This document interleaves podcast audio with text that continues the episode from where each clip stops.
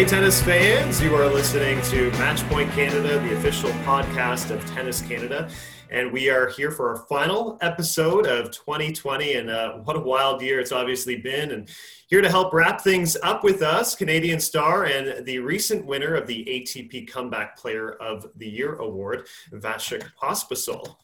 Vasek, we're uh, thrilled to welcome you back to the podcast once again and, and talk about the remarkable season you've had, not just your on court accomplishments, but also your continued commitment to uh, making the ATP Tour a more inclusive place for all its members. And, uh, and somehow you even found time to start your own business in this past year. So thanks for joining yeah. us. We look forward to asking you a few questions about all those things today. Yeah, no, I'm, I'm, I'm uh, glad to join you guys. Thanks for having me again on the show. Yeah, we uh, yeah. we appreciate it, and uh, I guess I want to start with uh, the this end of year award uh, being named the comeback player of the year. I mean, you began this season ranked uh, about 150th in the world. You, you wrap up 61st overall. Um, yeah, just firstly, what does this honor mean to you, uh, having a, a, year like this getting recognized?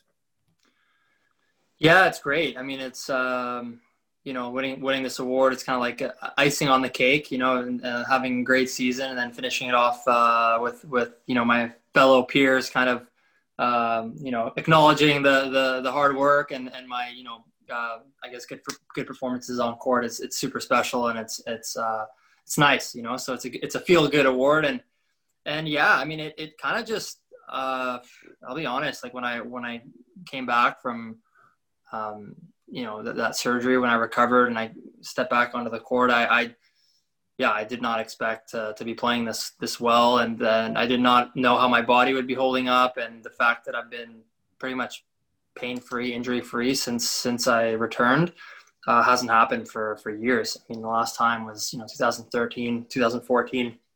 I, I suffered that the back injury 2014, and since then it's kind of been you know give and go until until the surgery, and uh, so now I'm playing better than ever. So I'm, I'm pretty happy with how things are going. Where does that trophy go, Vasek? Is it next to the Wimbledon doubles uh, trophy, or or what?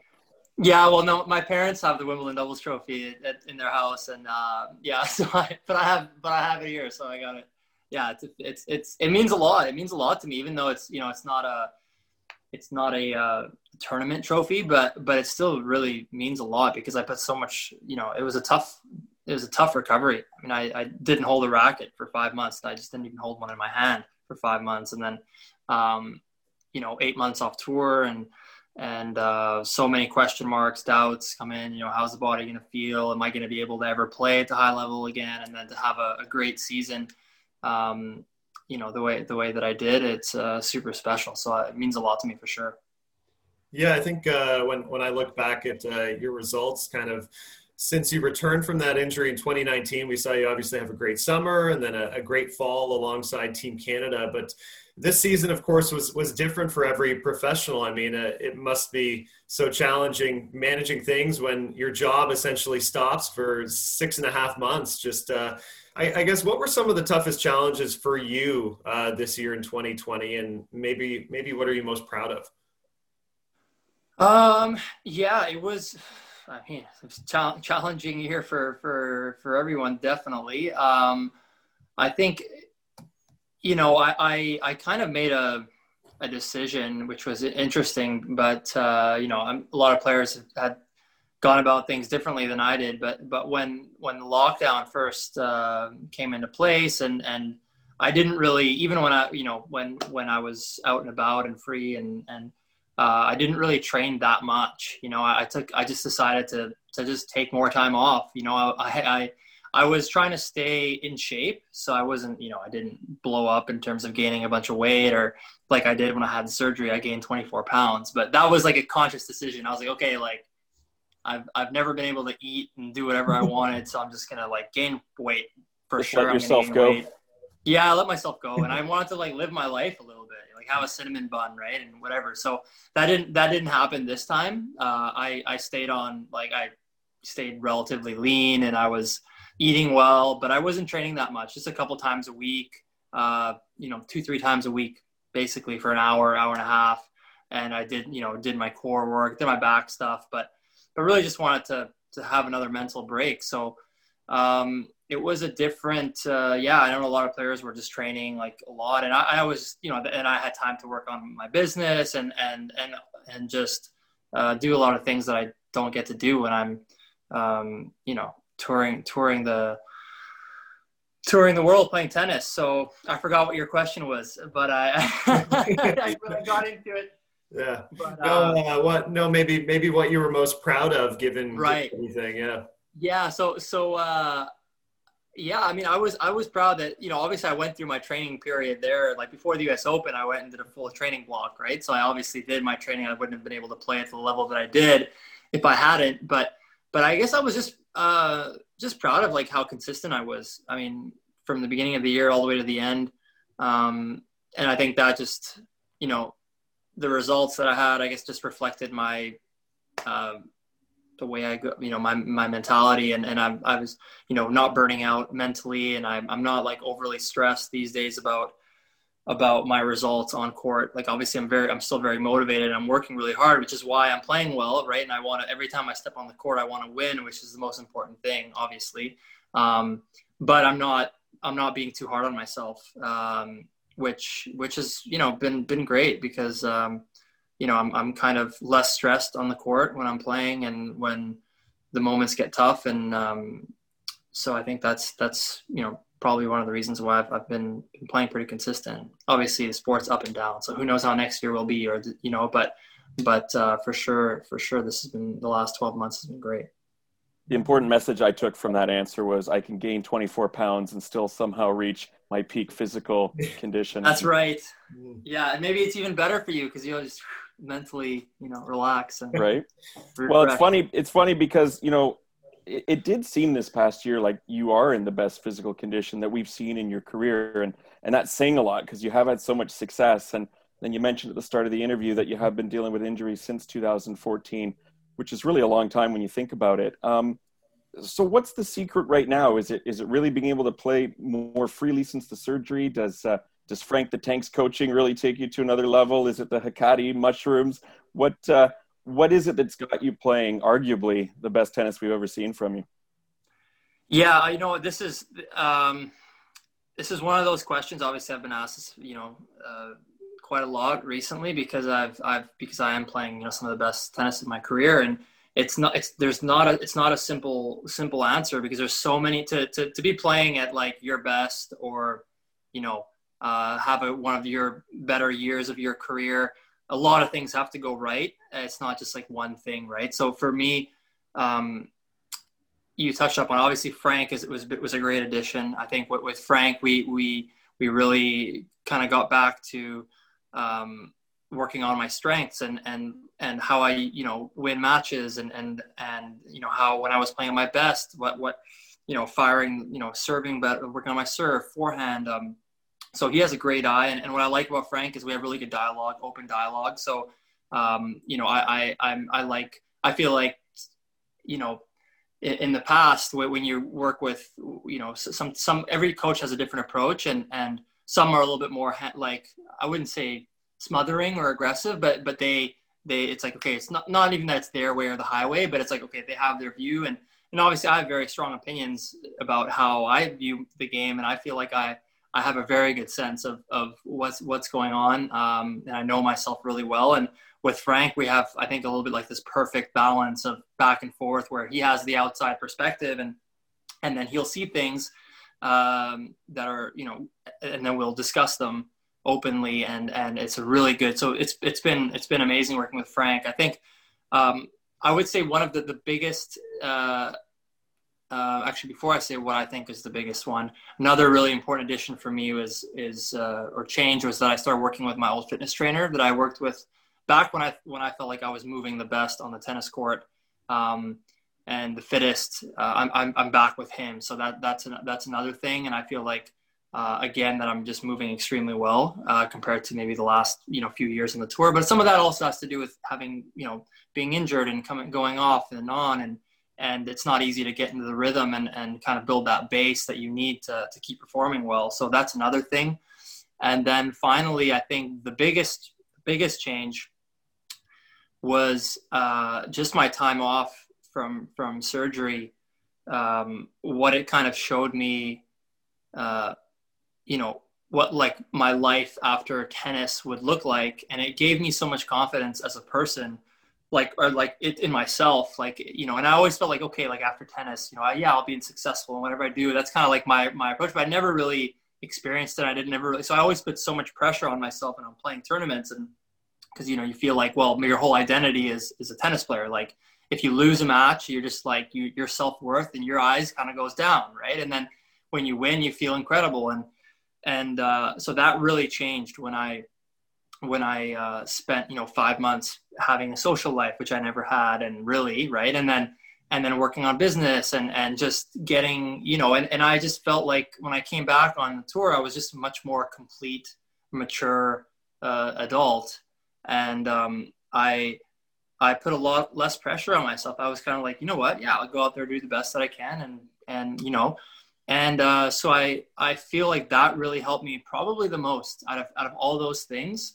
Um, you know, but I wouldn't obviously be able to play if I didn't have the right coaching and if I didn't have the, the physical part and physio that was traveling with me all year, right? So that needs to be in place, but at least mentally. So I feel like it's all these things, like they all play their role and it's not just one. And if you're missing one of those, then it, the result is not what it was, right? What it, what it was these last 12 months. So the fact that I had, you know, great physios with me the whole year, all the time, um, or since I came back from surgery, I should say, uh, you know, great coaching, um, uh, fitness, fitness, and then having a good like level head and being older and mature, knowing myself better, all those things uh, kind of all at once.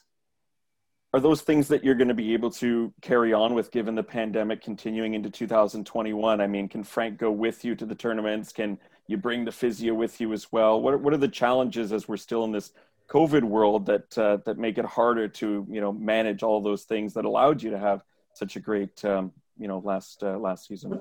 Yeah the biggest good question. Yeah the biggest uh, you know the the biggest challenge that I've been facing so far with COVID to kind of keep that momentum has been from the physio from the physio side, physiotherapy, because um, obviously now we've we've you know we've been right in the thick of the pandemic, and I've still had great results, right? So I've, I've still been playing really well, and I've had Frank with me every week or, or most weeks. So I've had the coach and, and fitness. I, I can do you know with distance. My fitness trainer will send me the plan, and I'll do it when the time is right, and I'll maintain and uh, you know, I just had a fitness block with him now, but the physios that I, that I was working with that, well, I currently still, still am technically, but they haven't been with me the last six months since, since COVID, uh, since the return of, of tennis because, because of the quarantine and, and they can't, you know, they also have practices, the practice in, in, in Vancouver. So, um, they can't travel with me because if they go back home every time they have to quarantine for two weeks. So that's been the biggest challenge for me. And I've, I've felt so far, I felt a little bit of a negative impact uh, on my body because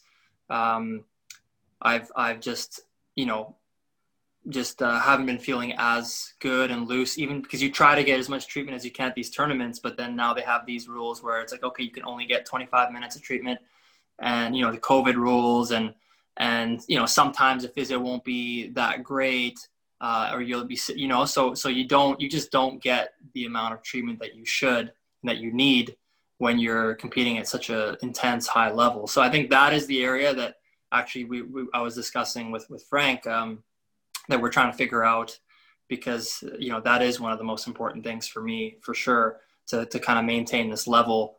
Um, so that's the biggest challenge is the is the, is the physio you are listening to Matchpoint Canada. Our guest this week for our final episode of 2020 is Canadian tennis player Vasek Pospisil, and uh, you're kind of pointing out everything coming together so well uh, to have like this great level of tennis that that you have produced. And I'm just just looking back on your 2020 season, I feel like there's so many highlights to to point out. Uh, a big win over Daniil Medvedev, you know, finals in Montpellier, uh, your U.S. Open run to the round of 16, and then uh, finishing on such a high note, reaching the finals in Sofia as well.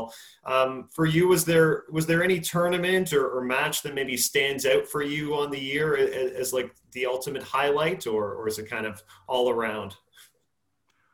Um, well, it's all around, but there are some highlights. I mean, I'm, I'm going to have to include last year, 2019, in this as, as a part of my comeback season. Um, you know, and, and part of this, you know, let's say, um, was well, Davis Cup, right? last year, I think that was kind of the first, you know, um, I had great results leading up to, to Davis Cup for sure, and but I feel like that was the, the, the event where I just felt like okay, like I'm back, like I'm a force to be reckoned with, and that was like a highlight.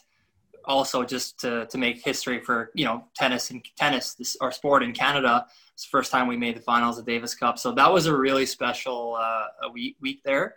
Um, so that was a highlight, uh, and then U.S. Open, of course, as well. Um, think U.S. Open more so. I mean, obviously, I had a couple great wins there. Um, you know, over Milos and and uh, Bautista Agut uh, in five sets, which is not easy because he's one of the fittest guys on tour. So that was, I think, what was the the best thing about the U.S. Open for me, and why that was um, meant, you know, quite a lot. wasn't so much that I I made the fourth round for the first time in my career at the U.S. Open, which is great, right? But but for me was I I I really struggled there physically um, most years that I played. I mean, most years that I played the U.S. Open, I just I I would break down physically um, with the humidity, with with whatever. I always had some kind of issue there, and I starting to think like I'm like, oh my gosh, like can I even like you know, can I even like make it through physically the, the, this you know this event? And you know, Wimbledon is a little bit easier because it's sometimes the weather's you know not bad and and so that was that was great for me. I mean, I think I think that just kind of gave me again a lot of confidence now going forward. Is like okay, like you know, my body is actually really improving and it's getting to the next level, maybe the level that I needed it to go to to to be able to reach the next level in the rankings, right? So uh, that was for me. Yeah, U.S. Open was was a great uh, was a great one. Um, you know, and and and um, the Davis Cup. So those two, I would say. Yeah, I'm, I'm glad you, you mentioned Davis Cup because I, I did want to ask about Team Canada. I mean, making that finals run uh, a year ago with Team Canada, and you did it alongside Denis Shapovalov and, and Felix, and to think that uh, our nation in Canada could have gone to a final, and we actually didn't have Milos Raonic, who is playing great as well and back inside the top 15. And, you know, of course, Felix and Denis are still strong in the rankings, and you've had such a resurgence. Um, how do you feel about Canada as a, a tennis nation right now, and um, just our prospects going into these team type events? Uh, you know, considering ATP Cup as well is coming up in February. Yeah, well, uh, tennis in Canada right now is obviously booming. It's uh, it's kind of the, the golden era of of, uh, of, tennis uh, in our country for sure. I think. Um, I mean, we have such incredible young talents right now: Denis and Felix, Bianca, Leylah uh, Fernandez, and and and uh, yeah, we have a lot to to really look forward to. It's interesting. It's kind of like this is another question I you know get sometimes is you know why is this happening or how you know they and, and people will, will will will kind of get used to this or feel like we always need to have that there's going to be more and more players, but you know it's it's it's definitely a special a special group of players that we have right now. We have a lot lot of guys and girls at the top of the game which uh, for our country is is obviously unprecedented. It's you know we've never had it, and and even even going forward, it's it's not something that's uh, you know guaranteed that we'll have you know these kinds of players. Obviously now with Denis and Felix and Bianca, like you know at least for the foreseeable future, there hopefully we'll we'll have players in the top, but but uh, I mean a lot of it comes down to I guess just that you know success breeds success where where you know if you have players from your country that that are doing well then obviously that you know brings a lot more interest to the sport. But not only that but it also gives kind of the confidence to these to these young players and juniors that that do want to be pro and do want you know are ambitious and want to do well that they can say hey like suddenly their their sights are set higher right? So in their mind they're no longer saying, "Oh my God, like it would be great to be a pro. I would love to make it to the top hundred at some point." Now it's like, "Oh my God, like I would love to be top ten, or you know, and just that, like that, changing that mentality, like that is what pushes you to that next level. And a good example of that, actually, I'll say is is actually Milos. Gotta give gotta give credit to Milos there because he he was the first one that kind of broke broke that barrier, and he went into the top. Th- I remember when he went into the top thirty, and I always grew up with Milos, and we were, you know uh, kind of the, the same. I mean, I was winning, beating him in juniors, but whatever. He, we were, you know, uh, rivals. And so when he made top 30 and I was ranked I think I was ranked like 130 or something, and and uh, I remember thinking, like, damn, like you know, and in my mind at that time, I was like, oh yeah, like I you know want to get like you know top 100, and suddenly I saw him in the top 30, and I was like, like okay, well I, I can do that too, you know, and and so it's tough to break that barrier, and, and but once you once you do, it, it kind of brings a lot of people up with you because they're looking further and they're more, um, you know, so um, yeah, veered off track from your question again, but but uh, I think yeah, what I'm trying to say is that is that you know we we have a lot of these you know these uh, young guys now like Felix and Denis, Hopefully they'll they'll you know again like bring the sport even higher to another level, and if they can win a Grand Slam and um, but a lot of it also is is is is I wouldn't say coincidence, but it's also t- it's funny talking about Milos. When we last spoke to him, which was in the summertime, he uh, he was talking about your 30th birthday and how happy he was that you were hitting that mark before before he was. So uh, you'll have to send him something as he's turning 30 finally and catching up with you, I guess, this week. And uh, yeah, I'm just kind of wondering. I mean, when you guys were young bucks on the tour, you probably razzed, you know, Danny Nestor for being the uh, the old man on the Canadian crew, and and now it looks like you and Milos are kind of the the veteran players. Yeah. Do you get a fair bit of ribbing from the younger guys about uh, hitting that 30, 30 mark? Not yet. No, not yet. I think it's because I still have a baby face. So I think I'm still. I think I'm. I think most people think I'm 25. So I think once they realize how you know old I um, I'm getting, once I'm like 33, 34, I think that's probably when they'll realize like, wow, this guy's like 34 years old, and maybe then. But I'm still looking pretty young. So I think I got I have a you know have a, a little bit of an edge there. But but uh, yeah, I mean, I'm becoming the, you know, slowly, slowly but surely. I mean, I still have, I think, uh, you know, my best years ahead. I, I think I, I, like to think that, and that's the only reason why uh, I'm still I'm still really working hard and and and and playing. I mean, I still love tennis, of course, but but um, I'm also you know hoping I have great years ahead of me. But I'm soon, yeah, I'll soon be the the veteran. So I think uh, I think once I start being called the veteran, then you know, by or by or the old guy, then then I'll start to be like, you know, maybe rethinking things a little bit.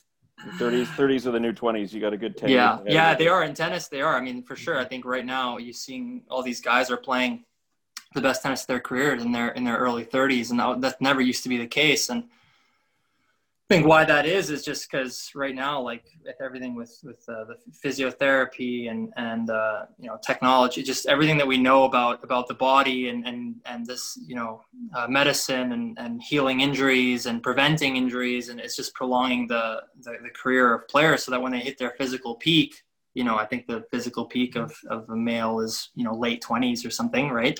They're, they're actually able to, to, to still perform and use all the experience that they have, uh, uh, throughout all the years that they've gained, and then their body is still still intact, and they're actually able to, to to perform. I think that's probably you know the reason why we're seeing so many guys play well in their early 30s now, whereas in previous years, you know, you reach you reach the age of 30 and and your hips are all messed up, and you have you know uh, back issues or knee issues or whatever it is, because um, you know we just didn't have the knowledge that we have now and how to how to best take care of our bodies to to have you know longevity in our in our careers.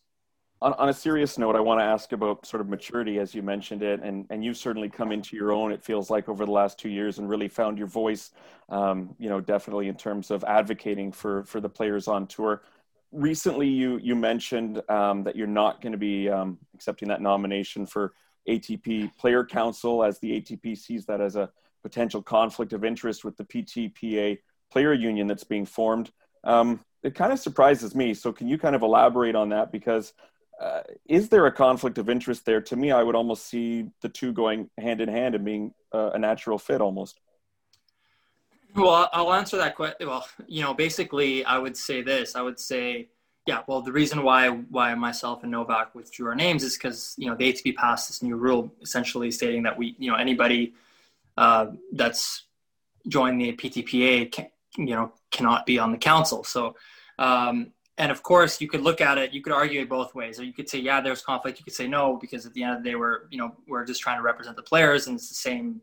You know, you can argue that, but what I'll definitely say is, uh, if you do want if you do want to go the route of saying, yeah, that's a conflict of interest, okay, fine, but but the conflicts of interest on the other side are, you know, are times 100 in terms, you know, and and and so it's a little bit hypocritical and it's a bit of a double standard because, you know, you have um, crazy conflicts of interest on on the you know the ATP management level and the tournament represent like the board on the board like everywhere. Um, and that's fine. They don't have a problem with that because it's it's goes to their benefit and they, and they you know they're the ones calling the shots. But as soon as the players are are kind of you know threatening their the monopoly that they have on our sport in you know not even threatening it just like you know uh, proposing something that potentially they could see as a threat to their dominance of, of the structure they shut it down in, in, in like as quickly as they can and, and they don't want to have that influence where, where suddenly there's players that are on the council trying to you know so it's it's unfortunate but it's it's not surprising. Like i i, I saw it i saw it coming a mile away because this is just something that that uh, it's very difficult for um, it's very difficult for for the average fan um, to to understand like the complexities of, of, of our tour and the structure and the way the bylaws are written and and what it what essentially equates to uh, with like how little influence or power or say or voice that the players have like it's it's it you know and if you if i sit down with anybody and explain it to them for 10 minutes or 15 minutes like they're like oh my gosh like that is crazy right? But but on the outside and especially when you have you know this this power this the media and every and all this power that that you know let's say the grand slams and the atp bring with them it's very easy to paint um, you know uh, the ptpa or us in a negative way because that's that's all that anybody is hearing. So right now we're we're, we're at this really early phase and we're dealing with with a lot of i would say unjust um, you know accusations from from the other side but in reality it's it's it's a huge yeah and it's it's it's it's been tough like especially early on it was tough you have to get very thick skin you know i think my I think my my whole body's a callus right now. It's just it's like, except for the baby face, except yeah, for the baby exactly, face. Except for the baby face, but uh, but you know what? It's it's just something that is really important to me because I feel like it's the right thing to do, and I and I'm I'm a man of I'm like I you know maybe I'm maybe I'm wrong. People can disagree for sure, but what I definitely am is is a man of principle. And um, and if if I get you know fired up about something, or if I you know set my mind to something, it takes a lot to to kind of uh, stop me. And you know, and and if it's something that I really really believe in and I'm passionate about, which I am currently, um, then uh, you know, I'm, I'm just going to keep going. And, and uh, for those listening right now that, you know, I didn't really allude to what it is exactly that we're fighting for, but, but what it is, is, is just for the players to have, to have a voice, right. And to be able to at least in some way uh, impact our lives and livelihoods, because it, right now we have no, no way to do that. Um, and, uh, and just to have to be to have transparency from our from you know from um, from our tour and, and being able to just have open conversations, be able to get information from the other side. We're just totally in the dark, and uh, it's just a tough, tough situation. And uh, I don't, there's no sport out there like tennis right now, at least major sport, where the the players are in the dark the way the way we are. Not not to go down this rabbit hole too deep, because um, I could see how that could certainly happen. Um, we'll save some for next time, but just maybe in a in a short, you know, quick minute, could you explain what would be the the goal for you in 2021 in terms of the PTPA's growth and development that you would say, you know, at the end of next year, hey, it was a success this year. We we achieved what we kind of set out to to achieve. Well, I would say this. I think we have one shot, uh, you know, at successfully launching the PTPA. it's it's uh, you know we have to bring because I know I, I mean obviously uh, we wouldn't be going down this route if, if we didn't know that the players support this you know this whole concept of what we're trying to to achieve. Uh, so so I think why I say we have one shot is because we have to we have to give bring confidence to, to, to all the players that this is something that's very well thought out, very well organized, uh, that we have you know a great team behind us that have a track record of being successful and and you know whatever it is they do in their role within the PTPA. So right now it's it's kind of like you're you're building out the team.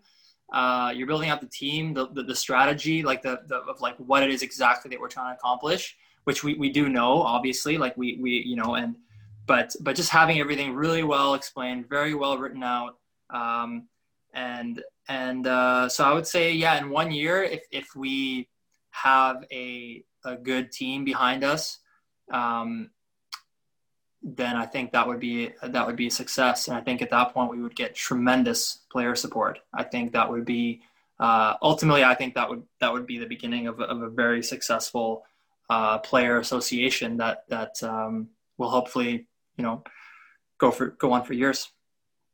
We uh, we really hope we can see that. Um, just just final question uh, for fans who are eager to see you in, in 2021. I, I mean, we now have clarity on an ATP schedule uh, for next season, which is great uh, with tournaments at Delray Beach, Antalya Open, and then uh, the ATP Cup starting in February in front of the Australian Open. Uh, do you have a schedule kind of plan for for the start of the season, and when should we expect to see you? Yeah, so I'm starting in Delray actually. So on the 6th of uh, January.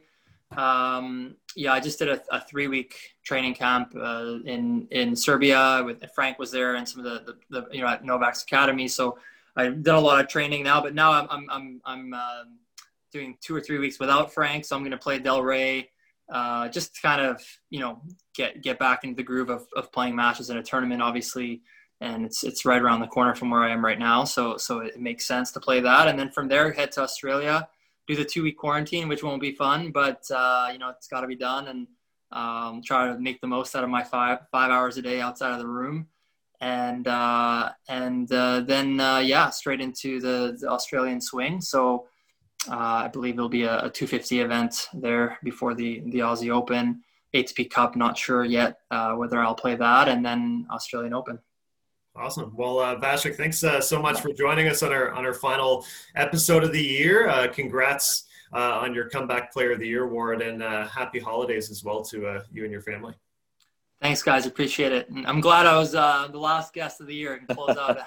yeah. hopefully, hopefully well. it's foreshadowing for a better, you know, a better 2021. Hopefully, I. We're closing on a high note with you for sure, and we'll chat with you again in the new year. Appreciate it, guys. Thank you. Thanks. Take care. Ciao. Yeah. And there you have it, our interview with Canadian tennis player Vasek Pospisil, who, of course, was ATP Comeback Player of the Year. And uh, Mike, I was kind of interested just listening back on his perspective of why he's playing such great tennis, like sort of mentally, almost a reset, that break for him.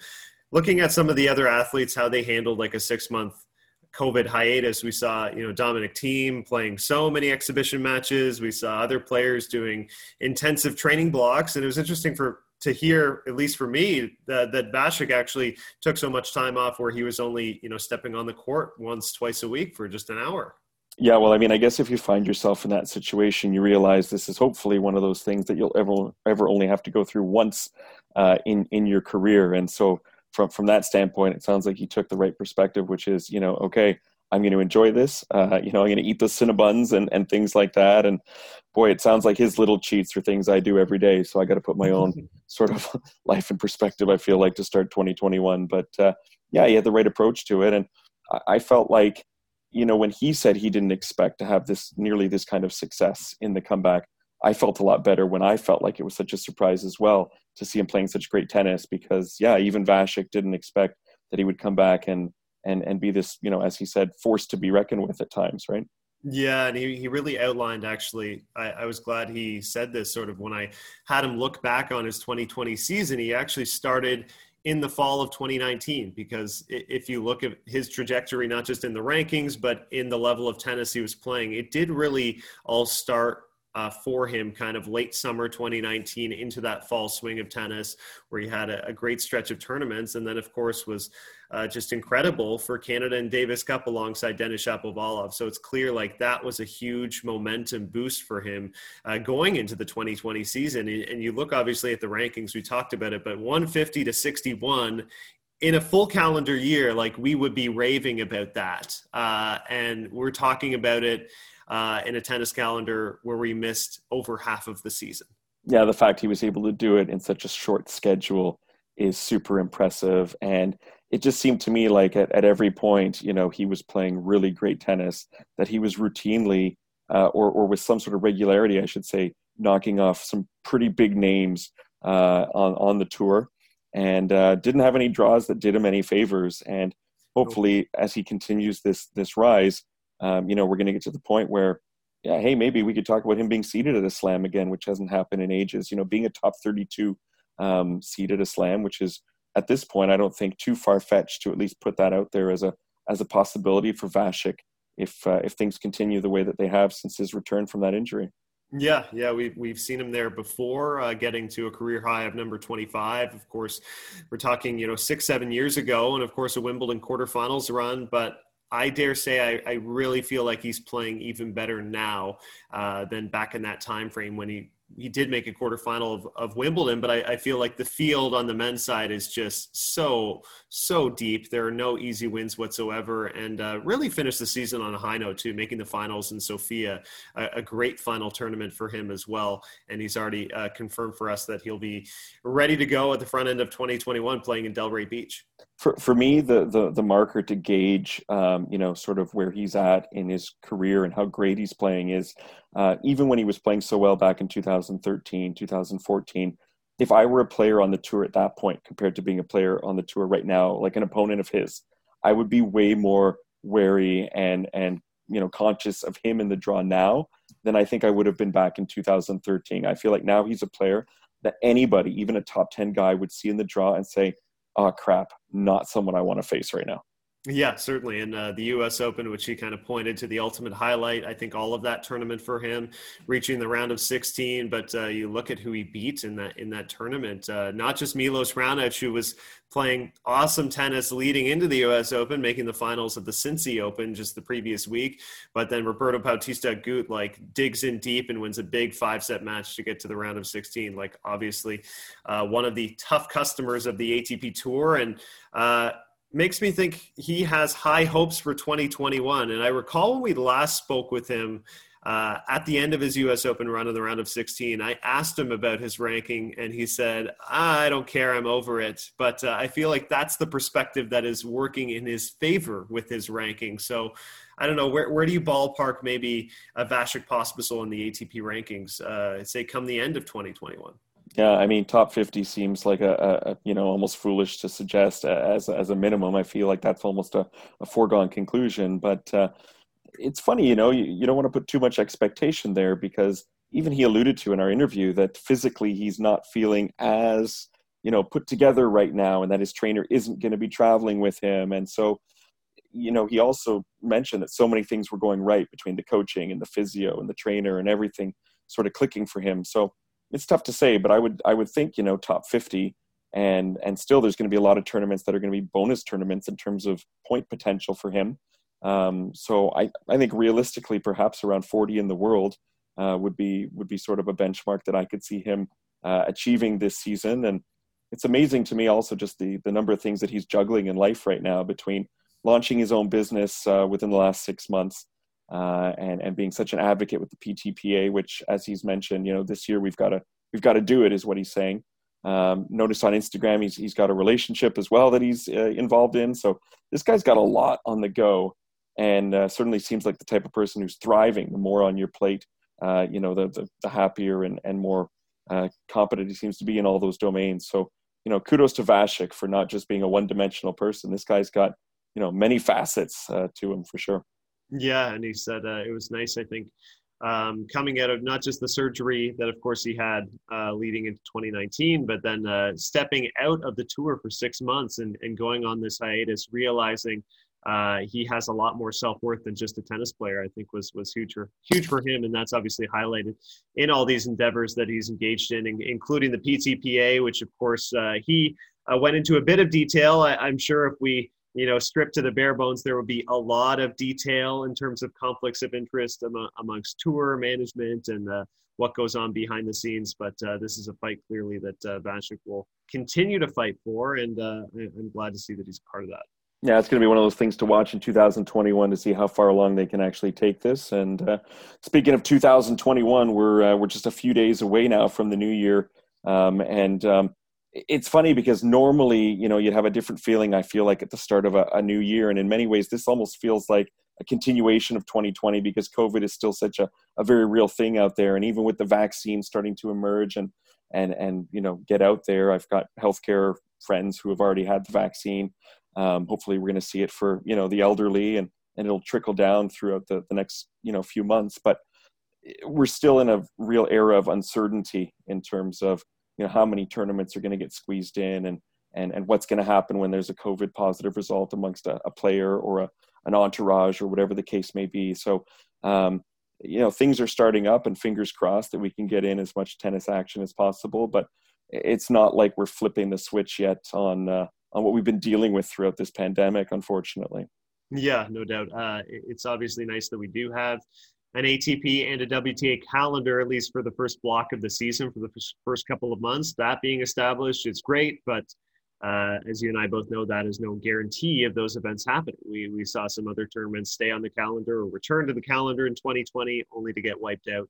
Uh, but, you know, fingers crossed it works out. I, I would love to say at some point in the 2021 calendar season, we will have tennis with you know packed stadiums and everybody comfortable in said stadiums watching live tennis but i don't want to be the one to try and predict a date on that because we really have no idea. Yeah so you know what's easier than trying to predict the future is is recapping the past. So uh, this is our this is our episode. This is our last one from 2020 episode 43 i believe. And uh, you know again i think it's uh, pretty remarkable that uh, we got in as many as we did and uh, kudos to other tennis podcasters out there that were also working hard throughout the, the pandemic. And uh, really, the three parts of the season, it felt like three seasons in one in a sense, because you had that initial block before COVID came on the scene and shut everything down. And it's almost like hard to remember what happened back in January, February before things closed down in March. But that did happen. That was the starting point. And then we had that big hiatus where, um, you know, we were trying to get creative and come up with new things to talk about and and actually got a lot more guests than we had in in quite some time because all these players were sitting around and had this time to kill. And then of course we had the resumption of play in the uh, late summer and the uh, the early fall and uh, and and two grand slams within uh, just a couple weeks of each other really. So um, I guess let's go back to the beginning and what were the things from the early part of the year that that are worth uh, reliving here. yeah, I mean, in terms of pre-COVID, uh, I, I, think for me at least, the event that would come to mind on the men's side was the ATP Cup, which uh, you know, country versus country. You think Davis Cup, and it, it happened not long after the Davis Cup from 2019. It was a very quick turnover, but for me, it was a very successful event. And I think just set such a high standard of tennis. The matches that we saw, I recall a, great three setter between Shapovalov and Djokovic um, some battles between uh, Nadal and de Minaur, who was playing in front of his home crowd in Australia. Just just epic environments, uh, and then Serbia ending with the title, and Novak Djokovic kind of taking that event and going on just an absolute roll uh, in the first block of the season. I believe the winning streak hit 22 matches for him when all was said and done after he won Dubai, where he beat uh, there. Uh, but of course, he led in the great play at ATP Cup to a title at the Australian Open. And um, yeah, just for me, I think men's side, the, the story is the invincibility of Novak Djokovic. He looked like he was on a quest for one of those unstoppable seasons, which we have seen from him in the past. Yeah, he came out of the gates firing between the ATP Cup and those other events you mentioned. And I think if you include ATP Cup, he got to 26 and 0 before that. Uh, that incident at the U.S. Open, and and who knows if there hadn't been the halt in play, how he would have continued with that? Would he have been able on on clay to continue that that dominant start to the year? Um, and and so certainly when you talk about that first quarter of the season, first third of the season, yeah, it was all Novak. Um, ATP Cup, by the way, I, I still don't know how I feel about that one. I'm not sure what to quite make of it, and I mean, how close was it to the Aussie Open last year? Because this year it's it's going to be right before the Aussie Open, which I really wonder how many guys are going to want to put themselves through that type of grueling competition where they could be playing singles and doubles so much, um, you know, right before the first slam of the year. I, I just don't know about the timing of it really. Yeah, there were definitely structural issues, I think, in terms of when the matches were being played. I recall hearing certain matches um, like country versus country finishing up at 3 a.m. and then having a, a, quick turnover and playing the next day. Like that obviously has to be dealt with. Um, and I, I believe there was a full week off after ATP Cup leading into this into the Australian Open this past season. I'm not sure exactly of the scheduling this year, but some of the players have made the point that it is essentially like a Davis Cup. So I feel like we have to pick one or another. It, it, feels a bit redundant to have both tournaments, but at least for the sake of ATP Cup in terms of tennis quality, this past year was was definitely great. Um, I just want to say on the women's side too, uh, what obviously stands out from the first quarter block was this very unpredictable Australian Open. You know, we always try and pinpoint our favorites, think who can break through for for their first Grand Slam, who who has a great shot to win it. And I know for a fact Sofia Kenin was not on the short list really of any pundits. I think for the Australian Open. Uh, so for her to win her first Slam, a bit of a resurgence from Garbiñe Muguruza, uh, that was kind of the key storyline for me. And I'll just throw in as well. Leylah Fernandez making uh, a final in Mexico in Acapulco was such a breakthrough moment for her as well. Yeah, Sofia Kenin uh, you know, and how she won that that first slam, taking out uh, you know hometown favorite Ash Barty in the semifinals uh, before that three set win over Muguruza, who um, you know I think I kind of favored Muguruza in that one just by virtue of experience, and and then Kenin didn't stop there. Obviously, as the season progressed and went on, she also made the finals of Roland Garros, um, and despite falling to Iga Swiatek, um, I think you know for for Kenin to start her season and end her season by making two Grand Slam finals uh, was pretty fantastic. And then uh, a, a, player that that Kenin beat over the course of the season, of course, was the Canadian, our, our own Leylah Annie Fernandez, who you mentioned, and she's no secret anymore. Someone who I think at the start of 2020, probably not a lot of tennis fans outside of Canada would have really been too familiar with her um, in, in the sense that that they are now. And same to be said with players on the WTA tour. I mean, she had some uh, pretty substantial wins. Um, she qualified for her first slam at the start of the season. She uh, won her first Grand Slam main draw event as a, a, professional at the U.S. Open, and then she made it to the third round at the French. So she just kept improving as the season went on. And again, a season with no rhythm, as we mentioned, so that makes it even more impressive. And even some of her losses against Kenin, against Kvitova, against uh, Svitolina, uh, they they were closer sets, you know, and they were sets that you wouldn't have expected a 17, now 18 year old to necessarily have playing against top 10, top 15, top 20 players. So for Leylah Annie, who's now ranked, uh, I believe, 88th in the world, um, so much upside, so much potential.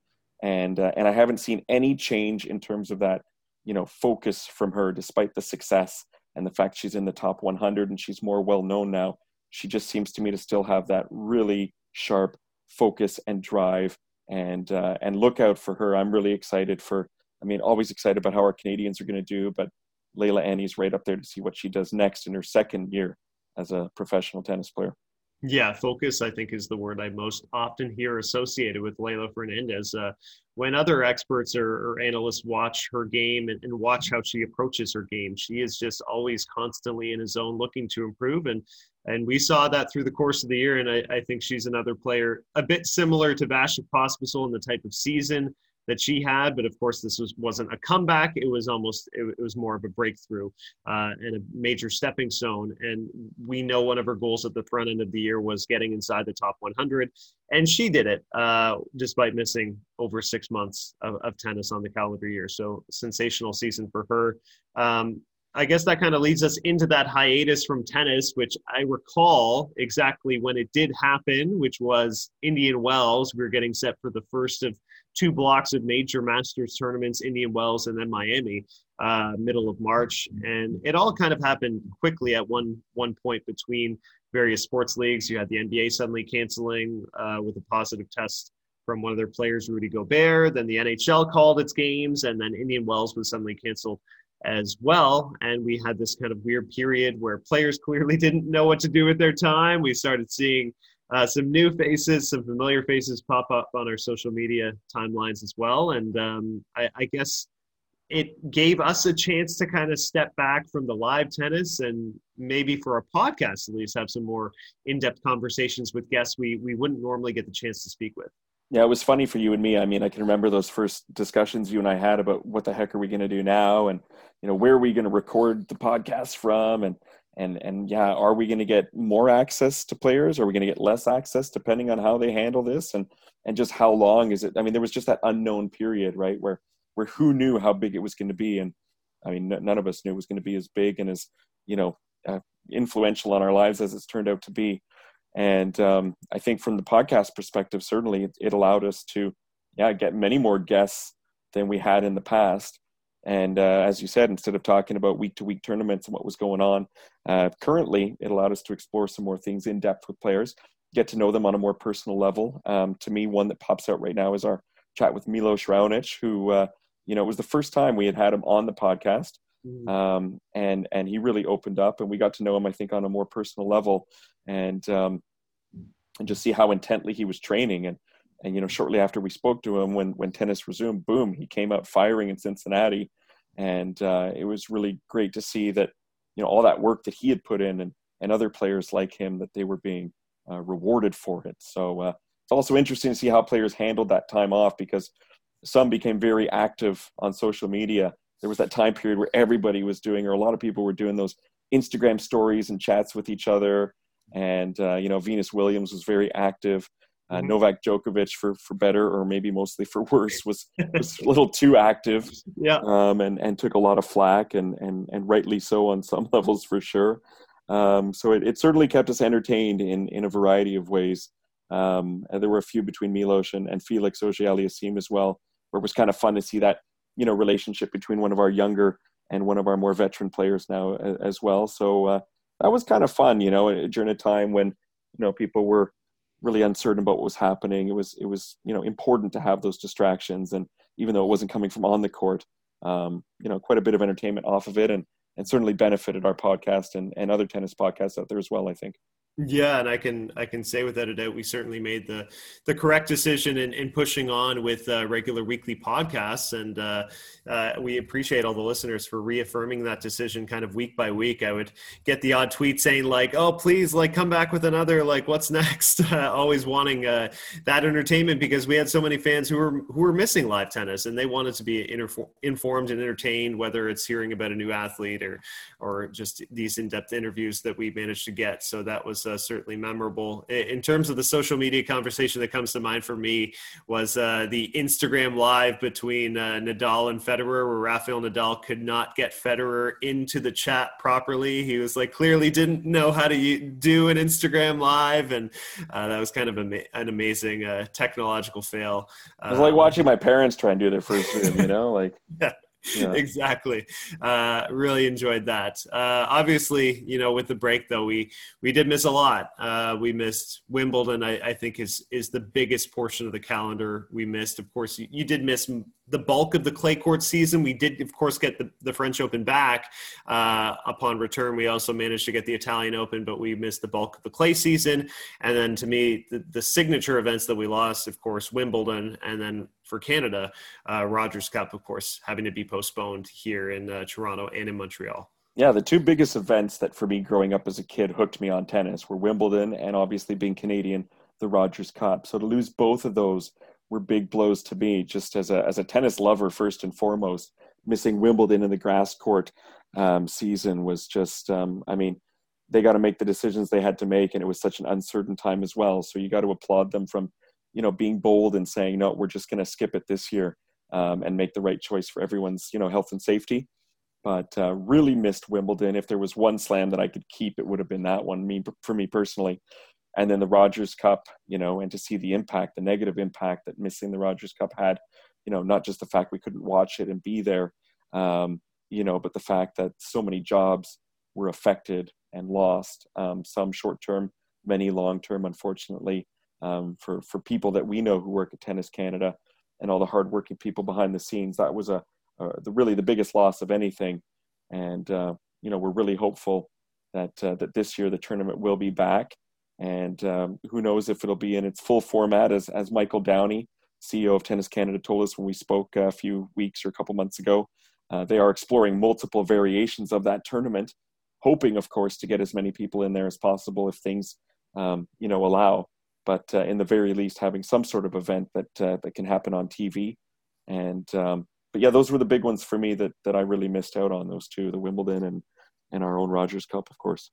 Yeah, yeah, couldn't agree more. Um, of course, we did finally manage a return to tennis, and uh, the two highlight events when we did finally get back, of course, the U.S. Open, and then we did get uh, Roland Garros, who kind of arbitrarily back in the spring just kind of did a calendar grab and in the fall and it happened to work out for them. So they managed that situation. I would say of the two events maybe put on a bit more successfully might be the us open and that just uh, from reports from players too in terms of the bubble experience at flushing meadows in new york and they had the lead in event there as well uh, that i think that worked out pretty well. And uh, you know maybe it took a couple days but uh, as much as I missed the New York atmosphere and crowds, hearing them properly, I, I, was thrilled at that time to get to get live tennis again and Grand Slam tennis again.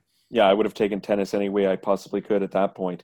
And uh, to me, the U.S. Open was so huge, so monumental, um, especially I'm going to say on the on the men's side because on the men's side it was the first real slam that we've seen in my God, how many years where it was dominated not by uh, Djokovic, Nadal, and or Federer, and it really allowed um, you know, the next crop of players to have their moment to really shine and to see a, a Thiem and a Zverev final and as wacky a final as it was, where it seemed at times like neither player knew how to win it.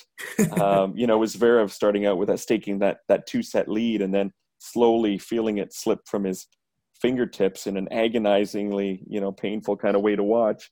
Um, and seeing Thiem get back in there and, and take it from him. But super dramatic, um, super exciting, and and it was cool to see two different faces in there. Clearly, Federer, you know, wasn't involved in the tournament whatsoever due to injury. Nadal chose not to go, and then Djokovic chose to.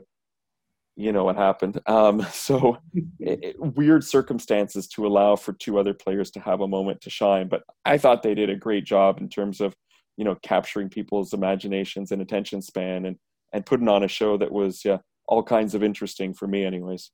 Yeah, I, am not going to uh, say the torch has been passed from the big three over to the next stars, but uh, if you weren't sold by the U.S. Open result of Dominic Thiem breaking through, winning that first Grand Slam, and we should note uh, that he also made the Australian Open final at the front end of the year. Um, I would just point to the end of year ATP finals where we had semifinal matches between Medvedev and Nadal and Thiem and Djokovic. And uh, Dominic Thiem, of course, took out Djokovic in three sets and Medvedev took out Nadal in three sets. Now it's not the best of five Grand Slam environment, but but clearly uh, this crop of players, the next gen, have completely arrived, and they're a threat, I, I think, to win at any tournament now. Uh, maybe perhaps the one thing we're missing is one of them winning a Grand Slam while the big three is present in the draw, and I think that's a possibility at the Australian Open. Sounds like Roger Federer won't be uh, fit to play yet uh, unfortunately. Yeah, his agent just before you and me started recording, actually, his agent revealed, and it's all over. It was all over Twitter um, uh, just moments ago for us that uh, Federer's not going to be playing uh, the Aussie Open. So, um, you know, big disappointment for him and his fans, and he'll be turning 40 this year, which is just absolutely crazy yeah. to think about. Um, but just yeah, so disappointing that he's still physically not ready to go um, for this first slam of the year, and and one that you know four years ago already, but he returned from injury and uh, and captured his first slam there in, in in about five years time, four and a half years time. So I'm sure that would have brought back all sorts of good feelings for him to once again come back from injury in a place like that where he's had so much success. Uh, quite disappointing. And and look, whether you're a Federer fan, a super fan, or or, or just a, a fan of tennis, who wouldn't want to see Federer back in action? And I want to see him back in action against Medvedev and Thiem and mm-hmm. Zverev and our Canadian guys as well, because the tour on the men's side seems a whole lot more uh, even and balanced these days. And I'm I'm looking forward to getting some Grand Slam finals this year between yeah, a member of the Big Three and a member or members of the the up and coming uh, next wave, and and getting some great battles between both sides before the uh, the Big Three do hang up their rackets eventually.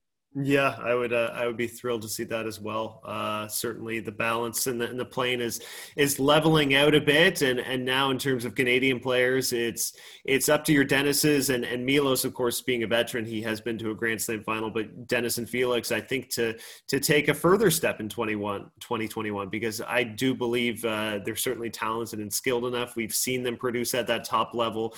Now it's about sustaining it, and we see what Medvedev and Thiem do as they garner more and more experience. And uh, just just for Dan- Daniil Medvedev, I want to say quickly. I mean, for him to end the season winning not only uh, the ATP Finals, but he also won the Paris Masters. He was having a bit of a shaky year for his standards, I think, and he really, really turned it on at the end. And uh, a lot of people were favoring Thiem to win that final, but for him to go back to back, rally and beat Nadal, I think a breakdown in the second set, and he was a breakdown in the second set to Thiem, rallies back and wins in three sets. So he should be. Uh, uh, certainly very, very confident, I think, heading to an Australian Open event where he certainly could do damage. Yeah, Medvedev finished so well with the U.S. Open semis as well, and as you mentioned, Paris ATP Finals. And uh, I, I just love his his sort of personality too, his quirky personality, and how he can have fun with with the press, and when fans are back, certainly have fun with the fans too. And it's fun getting to know these guys and see them come out of their shell as they get more comfortable. And I think the the future of men's tennis is is just fine, and I think when Djokovic, Federer, and Nadal leave, which is clearly going to have such a, a, vacuum in the sport, and and it'll take some getting used to, but I'm excited for the next wave of players to have their turn at it, and it's exciting to know that we're going to have at least a couple of Canadians on the med side in there with with Denis and Felix, and as you mentioned, striving to get more consistent. You know, both of them at times had great moments. Denis Shapovalov in particular um, had great moments at times, but you still look at his overall win loss for the year. It was 17 wins and 15 losses, and that shows that he's still got a ways to go to be playing tournament in and tournament out, like you know the younger next wave guys that we just spoke about, um, who have certainly found a way to do that. So um, that being said, if you look at Shapo and Felix over their first few years of being pros, big big steps forward every every year from them. So um, you know, why not another big one in, in 2021 where we'd like to see both of them, uh, you know, get entrenched and, and move into that top 10 range for sure. Yeah, no doubt, and and each of them have, have kind of had building blocks and stepping stones each season. And uh, should note, Felix uh, won an ATP Masters doubles title, so that that's that's enormous. Uh, and of course, we saw him in a handful of singles finals uh, again. And Denis Shapovalov, the standout moment to me is of course quarterfinals of the U.S. Open and nearly making semifinals, losing a tough five set match to Pablo uh, Carreño Busta. Uh, WTA side, I, I think the next wave of players certainly has arrived, and the name that first comes to mind for me has to be Naomi Osaka. And uh, in the return, uh, of the hiatus. We talked about Sofia Kenin at the front end, but uh, for the return, she didn't play Roland Garros, but I think she was just kind of dialed in on winning that U.S. Open from the get go, and it was like she had a plan and and a strategy each match, and she went out and executed. We saw some of her highest level tennis. The match that stands out to me was beating American Jennifer Brady in a really high quality three set match, and then of course uh, getting the final over a resurgent Victoria Azarenka, which was a really fun final to watch, I, I should say. Uh, but so impressive, not just on the court, but like doing it while making bold statements off the court uh, through social media messaging. Of course, that Black Lives Matter movement was at the forefront of the conversation during the U.S. Open tournament, and uh, she had no interest in in being silent about it.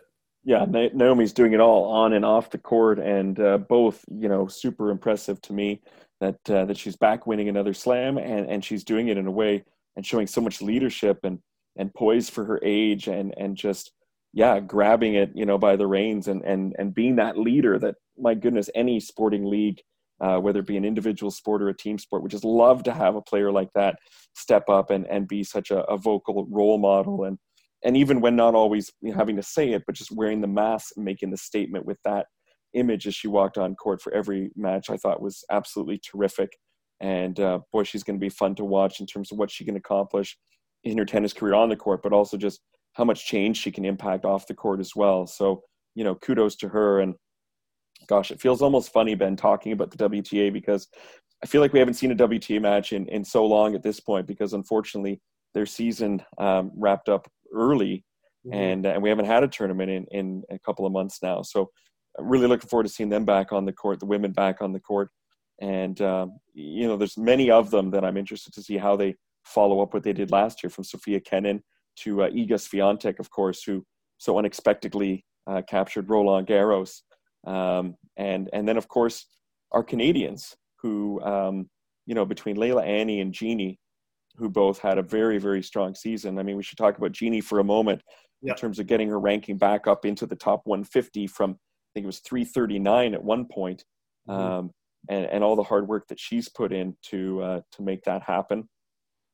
Uh, you know, making the third round of a slam for the first time since the 2017 Aussie Open, uh, making the finals in uh, where was it uh, Istanbul, Istanbul, I want to say. Yeah, yeah, yeah. just uh, un- unbelievable strides. Really, I, I think we uh, we were certainly impressed. I remember just coming away from that conversation with Jeannie when we did have her on in the podcast, kind of early summer, and uh, she was working and training hard uh, in Vegas. Uh, she'd spent some time with uh, Andre Agassi's coach as well, and uh, getting uh, getting an earful from Agassi and Steffi Graf at the time too, and then of course had the new coaching partnership with with Rennae Stubbs and, and teamed up with her former trainer, and and everything seemed to kind of click, and uh, her fitness level seemed to have improved. Uh, she looked uh, not not just faster, but conditioning wise, I, I just felt like I was more and more impressed. Uh, by her on the court, and then and then self belief obviously goes such a long way. And uh, in that return, um, you know, before that Istanbul Open final, she had made quarterfinals in Prague uh, just kind of easing up the ranking slowly. And I, I have to admit, like, I was pretty worried for her career. I think if we went back to last year and you look at where her ranking was, as you said, I think around 339. She had a stretch where we, we had to talk about it. She had lost 13 matches in a row. I, I think it was a fair question to ask, like, is this the end of the road for Jeannie Bouchard and her tennis career? So and I and I think some players would have probably considered, and who knows if she did or not, but yeah. I think some players would have considered saying, okay, you know what, this is it, you know, because that that losing streak that you mentioned as it was happening was was so painful to watch. Mm-hmm. And you know, she had some matches that were close, but you could tell she just didn't have that confidence and belief in herself in those late stages of a match to be able to either close it out or to you know reverse things or try something different to, to get back on track. And so um, yeah that to me was was certainly one of the top surprises pleasant surprises of 2020 and one that was well deserved you know considering that we have spoken to her a few times and we know how much it meant to her and how much she wanted to get back and how much that she she claimed to believe it. But it's one thing to say it and then it's another to go out and then you know make that happen. So you know good for her and she gives just another little bit of depth to the Canadian women's field with Leylah Annie and Bianca obviously above her, but she gives Canada another, you know, pretty solid singles option in terms of, you know, Billie Jean Cup play, for example, mm-hmm. international play. And um, you know, before we we we wrap up, we certainly have to talk about a player that we're both super pumped to see back in action this year. Her last match was remarkably October 30th, 2019, that being Bianca Andrescu. and uh, for, for all intents and purposes, everything we've seen and heard from her coach, Sylvain Bruneau, her trainer, Virginie Tremblay, who spoke with us a month ago, and from the videos on Instagram of her training in Dubai, it looks like this top 10 talent's ready, ready to go. Yeah, I think she's uh, chomping at the bit to, to play again. I, I, think she's so eager to get back out there. And uh, yeah, as Virginie Tremblay and Sylvain Bruneau just just illustrated in our in our last episode so well, like she is such a fiery competitor, and I think she's so keen to get back on the court. I think this is this is her passion, competing. Uh, she has that competitive drive and spirit, uh, and, and just wants to to get back on court playing these matches. Um, of course, with uh, Sylvain, they, they've been doing training in terms of probably practice sets, getting her ready. Uh, we won't see her, I, I don't think, until maybe February, maybe one tournament just in front of the Australian Open. We don't have a confirmed schedule for her, but I'm very confident she's going to be playing the first Grand Slam of the season. And, you know, if the tennis level is anything like we saw in 2019, and I have no reason to believe otherwise, uh, she's certainly a contender for me everywhere she plays. And you just reminded me the fact that she hasn't played a match since October 30th, 2019. I, well, I think it's a reminder of the fact that we, we're just wrapping up like the longest year of our lives, really. Uh, feels like an eternity. Uh, but then at the same time, some of those memories are, are still very, very ingrained. The US Open title, the win at Rogers Cup, uh, that moment at Indian Wells, uh, winning that title and getting that coaching advice on the sidelines from Sylvain Bruneau, they all stand out to me still. Um, but at the same time, I, I, see her now on social media, and you know, she tries to share a bit of her personality here and there. She can only give us so much, but I already feel like she is a bit of a different person since we saw her in 2019. Uh, and, and she looks more her age and, and is growing and matured. And I, I think we're going to get to see it on the tennis court again and I and I think there's two things that bode well for her return in terms of playing at that top 10, top 20 level. and it's uh, well, first of all, that she's come back from long layoffs, not this long, but she has come back from long layoffs before and done remarkably well. And and second of all, there hasn't been a whole lot of tennis on the women's game in recent months. So for a lot of players, they're they're feeling like they're getting back into the swing of things. So yeah. I think it's it's the you know the perfect time for her to come back uh, at the at the start of the season. And uh, you know, crazy to think it's going to have been about 15 months probably by the time she steps foot on that court again. Um, but uh, that's the moment that I'm most looking forward to, and I would say probably most Canadian tennis fans would say the same thing: is we are more than ready to see Bianca back on the court uh, to see what she can do and, and get behind her and, and and rally behind her again and give her that support that uh, that was so instrumental at the Rogers Cup when she won it, and uh, and as well in her her uh, you know U.S. Open victory, which again we're going to be talking about that one for the rest of our lives because of how much it meant to us and how much it meant to Canada at the time. Yeah, yeah, no doubt. Um, just as we lead into 2021 and start to wrap up the episode, uh, on the WTA side, I will mention the first event on the calendar is in Abu Dhabi. Sofia Kenin will be there. Alina Svitolina is there. Garbiñe Muguruza, Karolina Pliskova, a couple others uh, out of the sort of top crop of players uh, will be playing there. So that's a quality field. And, and Milos Raonic will also be headlining the field at the Delray Beach Open, which Vasek told us he's playing. And Andy Murray has also taken a wild card to that event. So I think that'll be a pretty quality draw for the 250 event there. And I just wanted to note we're so used to hearing Premier Mandatory, Premier, Premier 5 as the tournament names on the WTA side. That is changing for 2021. Uh, so we will have some uniform uniformity between the tours that we will have WTA 250s, 500s, and 1000s as well. They will now go by that name in 2021. Probably something that should have been done a long time ago, in my opinion but uh, better late than never, I suppose. Thank God I can finally understand what the heck is going on because I never, I, would always flub that when we talk about the tournament levels and get them wrong and never fully remember or understand. Yeah. And, and if I was struggling with it that much, not that, you know, I'm that intelligent with my, you know, tennis knowledge, but I can just imagine how regular people or people who were wanting to, you know, become tennis fans and, and follow the sport must have felt. So thank God that one's over. I don't know why it lasted as long as it did and I can only imagine that you know whoever designed the WTA website there that was super confusing for quite some years was probably the same person that you know came up with that level of tournament designations, which also infuriated some people and confused people. So uh, this is good, and I think this is maybe just another step in the direction of perhaps both WTA and ATP at some point streamlining, joining forces, uh, combining uh, two great products into one, and uh, who knows if there'll be more discussion on that this year or not. That was one of those things that did get sort of toyed with and, and talked about at various levels um, of, of players and, and participants last year. Um, I, for one, think it would be great. Um, I love both sides of the, the game, and I think they both, you know, should should have as much exposure as possible. Um, but uh, yeah, I mean, there's a lot of things that could get resolved this year, and and that could be one of them. Let's uh, let's see. Yeah, let's uh, let's see. As we wrap up, question for you, Mike um, which I, I, know you wanted to go over. What was your favorite podcast episode of the year that we did here at Matchpoint Canada? Yeah, well, I got to say, I mean, it's tough to pick because we we had a real strong season. You know, like uh, yeah. I, uh, I I felt like it was a big step forward for us in terms of just the. It just felt like every week we were getting another really big name or, or, or person to to shed some great insight on the sport, and so it, it was tough to pick. But for me, I'd have to say Jimmy Connors because it was one that I was working on for a while to make happen. And, you, you know, until it happens, you never know if it really is or not. So even though there had been a lot of good signs from him and, and I was speaking with his son and, and, they were making it sound like we were going to get them until I actually had him, until we had him in that Zoom chat, uh, you know, I didn't want to fully believe it yet. And, and so to get someone that I grew up watching, you know, towards the tail end of his career and, and my first memories of watching tennis, that was really special.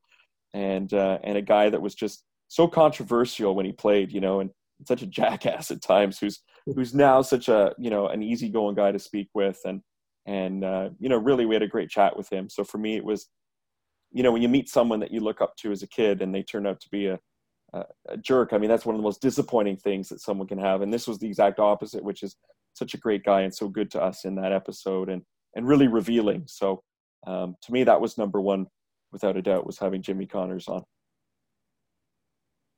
Yeah, he was uh, he was an absolute treat uh, for me. My number one, and I I happened to interview him personally.